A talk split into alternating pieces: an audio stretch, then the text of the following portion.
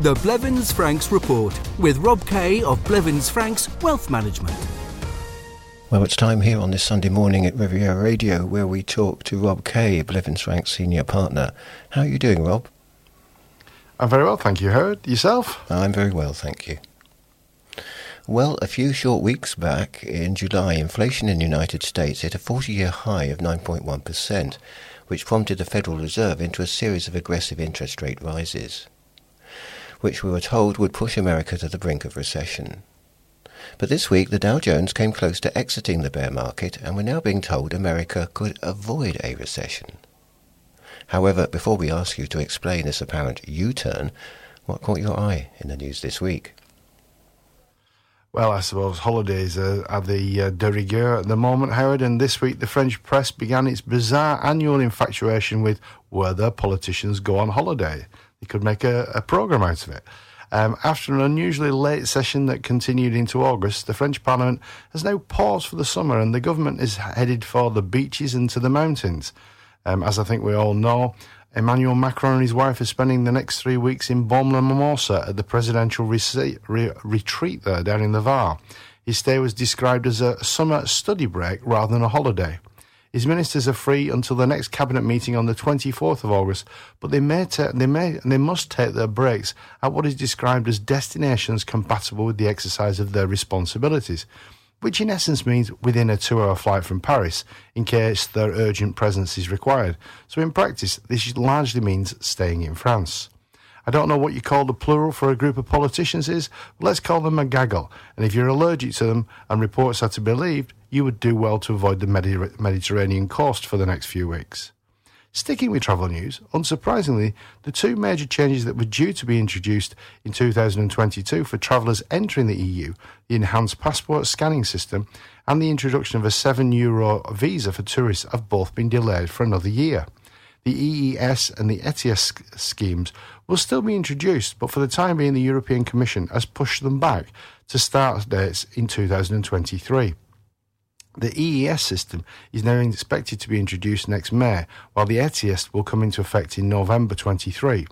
The EES entry and exit system is essentially an enhanced passport scanning system, which means passports will not only be checked for ID and security, but also for entry and exit dates, in effect, tightening up enforcement of the 90 day rule that limits the amount of time non EU citizens can spend within the bloc without having a visa.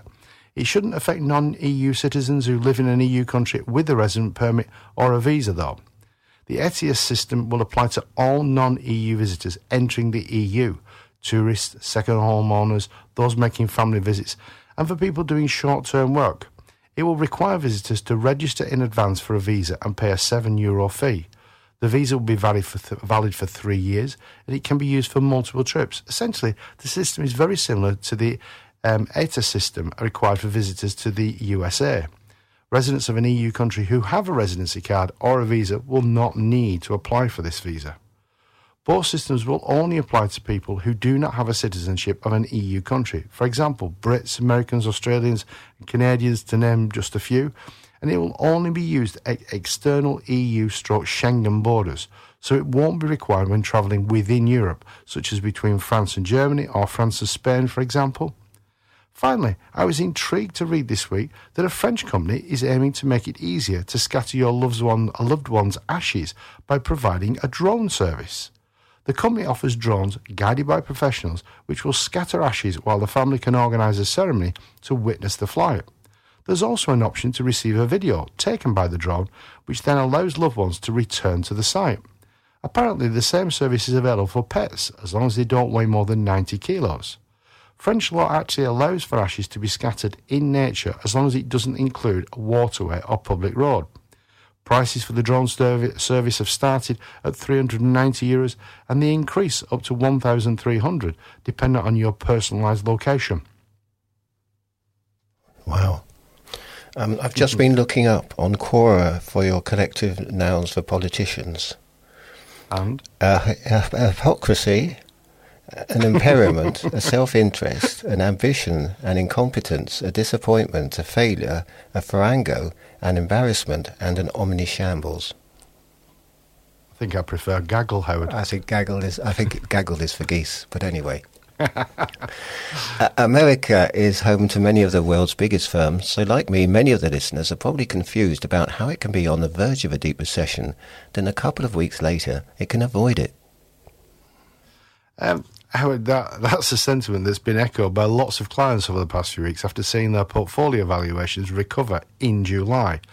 Unfortunately, when the mainstream press starts to, to scare us all to death with economic doom and gloom um, and using words such as recession, the reality is we're usually heading out or away from it.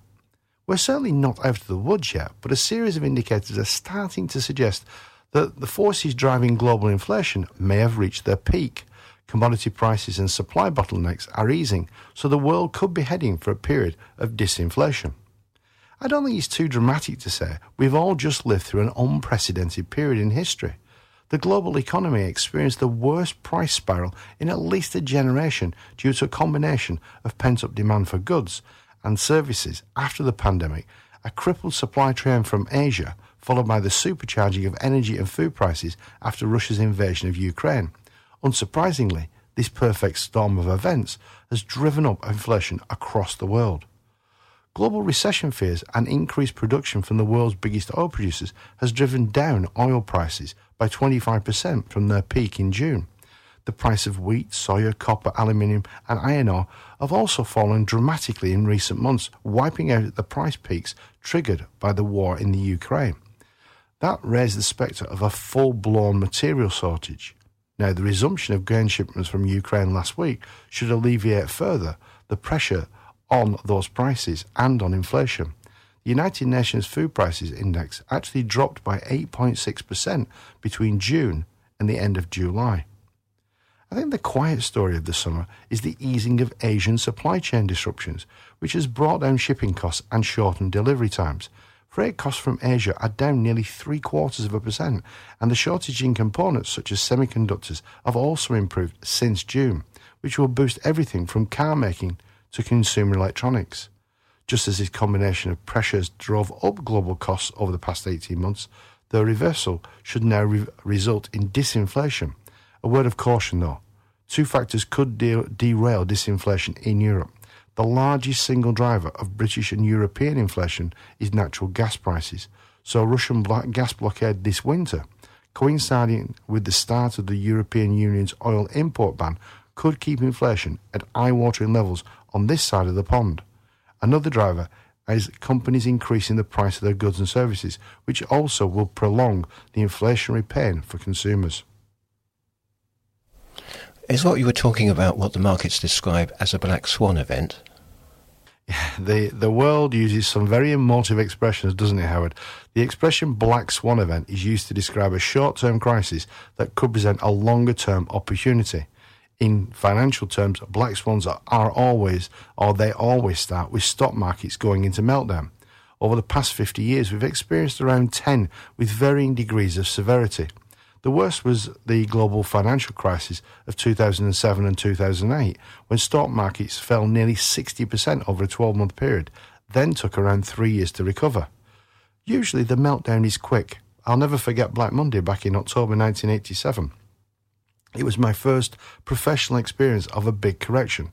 Markets dropped 30% in five days, then took over 12 months to recover. The same thing happened in 2020 when COVID attacked the world. Markets dropped 30% in about 19 days, but most had recovered their lost ground within six months. Since the start of 2022, at the worst point, markets were off by 20%. They've now recovered half their lost value. I can't tell you when they will be back above the high water mark, but the one thing I can say with certainty is they will be back. These past few years have been different, so does today's climate present more challenges to preserving and growing your wealth?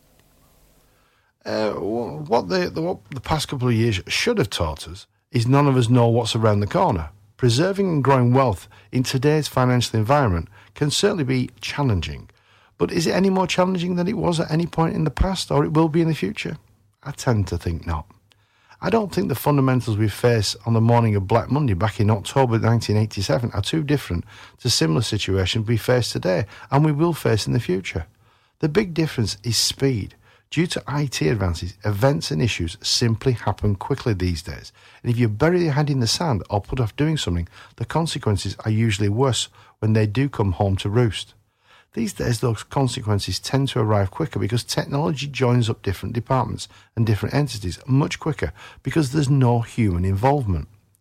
As a business, we are challenged by what I think we used to call the superhighway.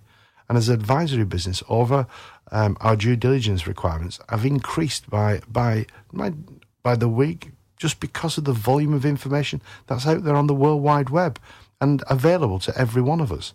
Now, if we can access that information, the authorities also certainly can.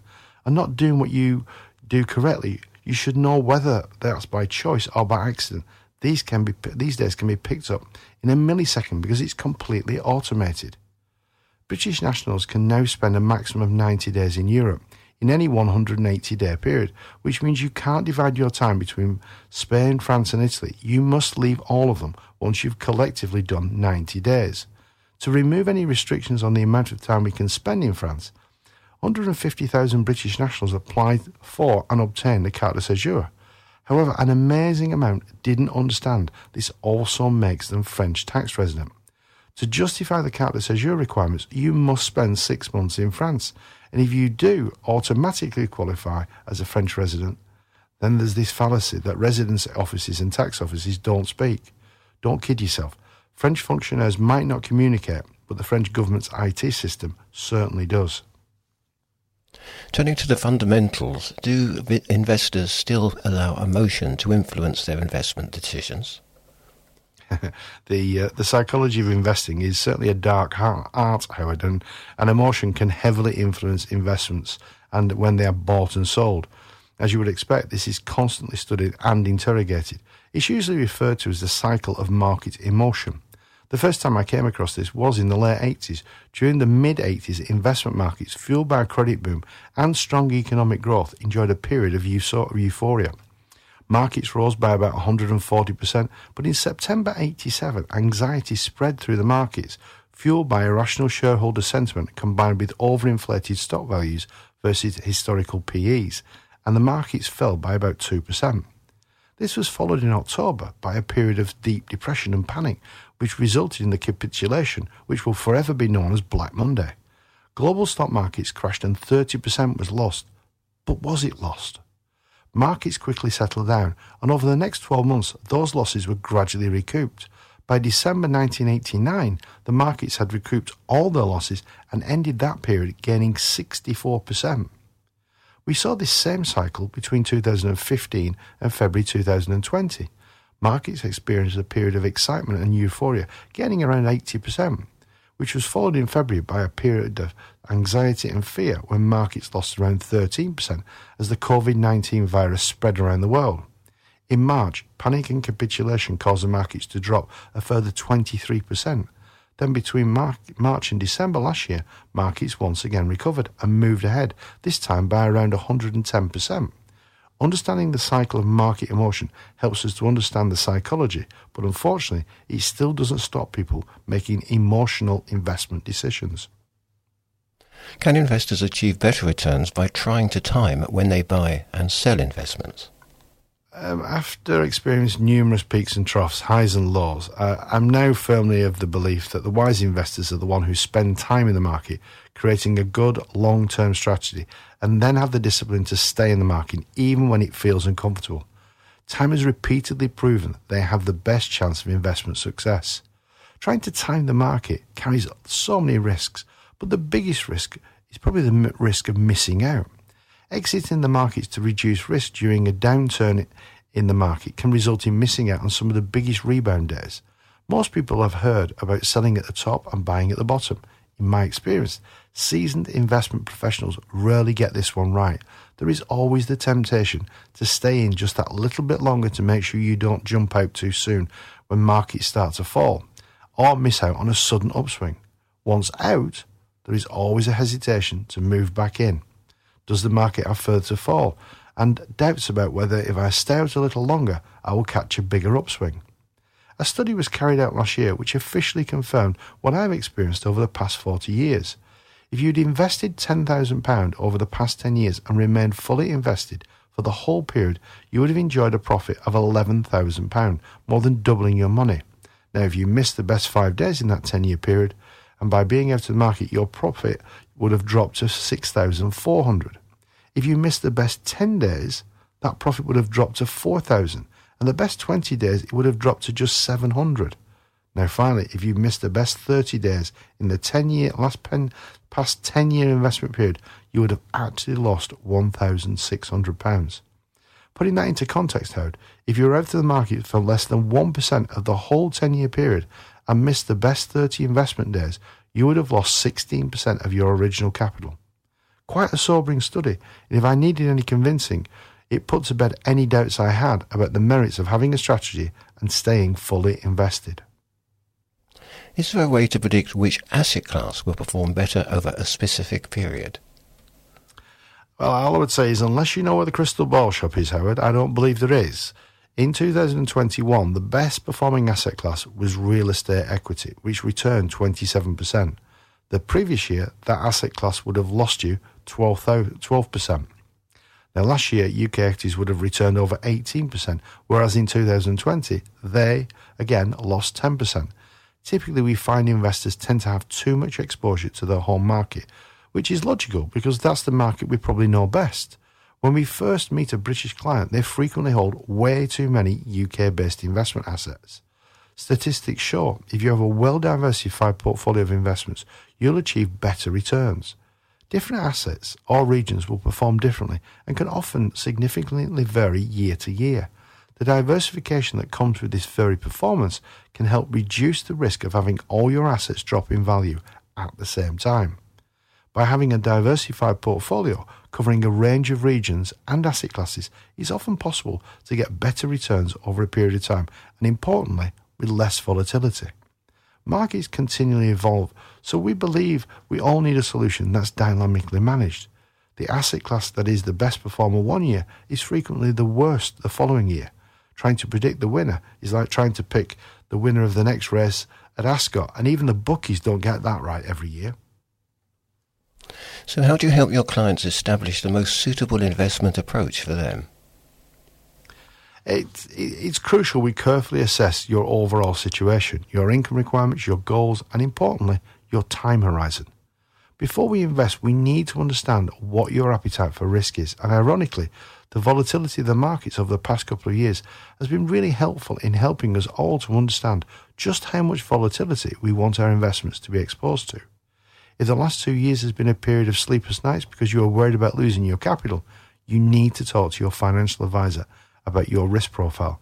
This is best done objectively with an experienced professional who can then help you to build a diversified portfolio with the right balance of risk and return for your peace of mind.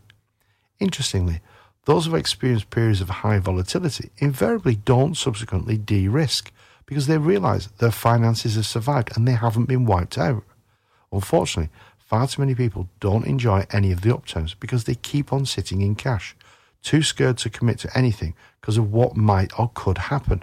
Unfortunately, the really cautious ones are the ones who, in the end, lose out. If you feel this is the time to finally invest and make your cash work harder for you, but today's investment climate makes you nervous, you could spread the timing of your investments and invest in tranches. This is known as pound or euro cost averaging, and it can help to smooth out volatility and over longer periods of time potentially improve investment returns. For those who do have capital to invest, do you have any other advice for investing in today's world? We uh, we spoke a little earlier about avoiding overexposure to, to specific asset classes and having a diversified portfolio. I would also suggest you don't put all your faith in star fund managers or funds. Just like assets, the best fund managers one year can easily be the worst the following year. Across the world, there are a myriad of available funds. The UK sector alone contains over 200 funds, which at first view all seem to offer similar investment opportunities. But the performances can be different and also quite dramatic. If you invested £10,000 in the best performing UK fund over the past 10 years, your £10,000 would be worth £47,749. If you invested in the worst performing fund, your return would have been a measly 11,451. Globally, performance differences are even more dramatic. The best performing global equity fund would have turned your £10,000 into £74,000. I hope what I've been able to communicate this morning is we need to focus on the fundamentals. A long term, diversified investment approach is vital to help us protect and grow our capital, whatever the economic climate. So, if you live in France or you're thinking of living in France and you want to discuss your strategic financial planning, you need to have a conversation with Blevins Franks. Our first meeting is entirely complimentary, so what are you waiting for? Alternatively, if you have a question concerning money or finance, um, give us a call. Speak to one of our local partners, and if we can't help, I'm sure we know someone who can. The telephone number of our local French office is 0493 001780. That's 0493 001780. And you can also call our Monaco office, and the telephone number here in Monaco is 97775574. That's 97775574. And if you prefer, you can find out more about Blevins Franks or arrange a call with a Blevins Franks partner by simply visiting our website, which is www.blevinsfranks.com. Many thanks, Rob. Always enjoyable. We'll talk again next Sunday morning. Look forward to it, Howard. Have a great week. The Blevins Franks Report. If you would like more information on any of the topics discussed in this programme, contact your local Blevins Franks office on 0493 001780 or riviera at blevinsfranks.com. Are you buying, selling, or downsizing property? Talk to Blevins Franks about the tax implications. Besides capital gains and income tax, France imposes a wealth tax on real estate, and you need to plan ahead for succession tax. When moving country, are you better off selling as a French or UK resident? Blevins Franks offers expert advice and tax and estate planning solutions. Call 0493 or visit blevinsfranks.com.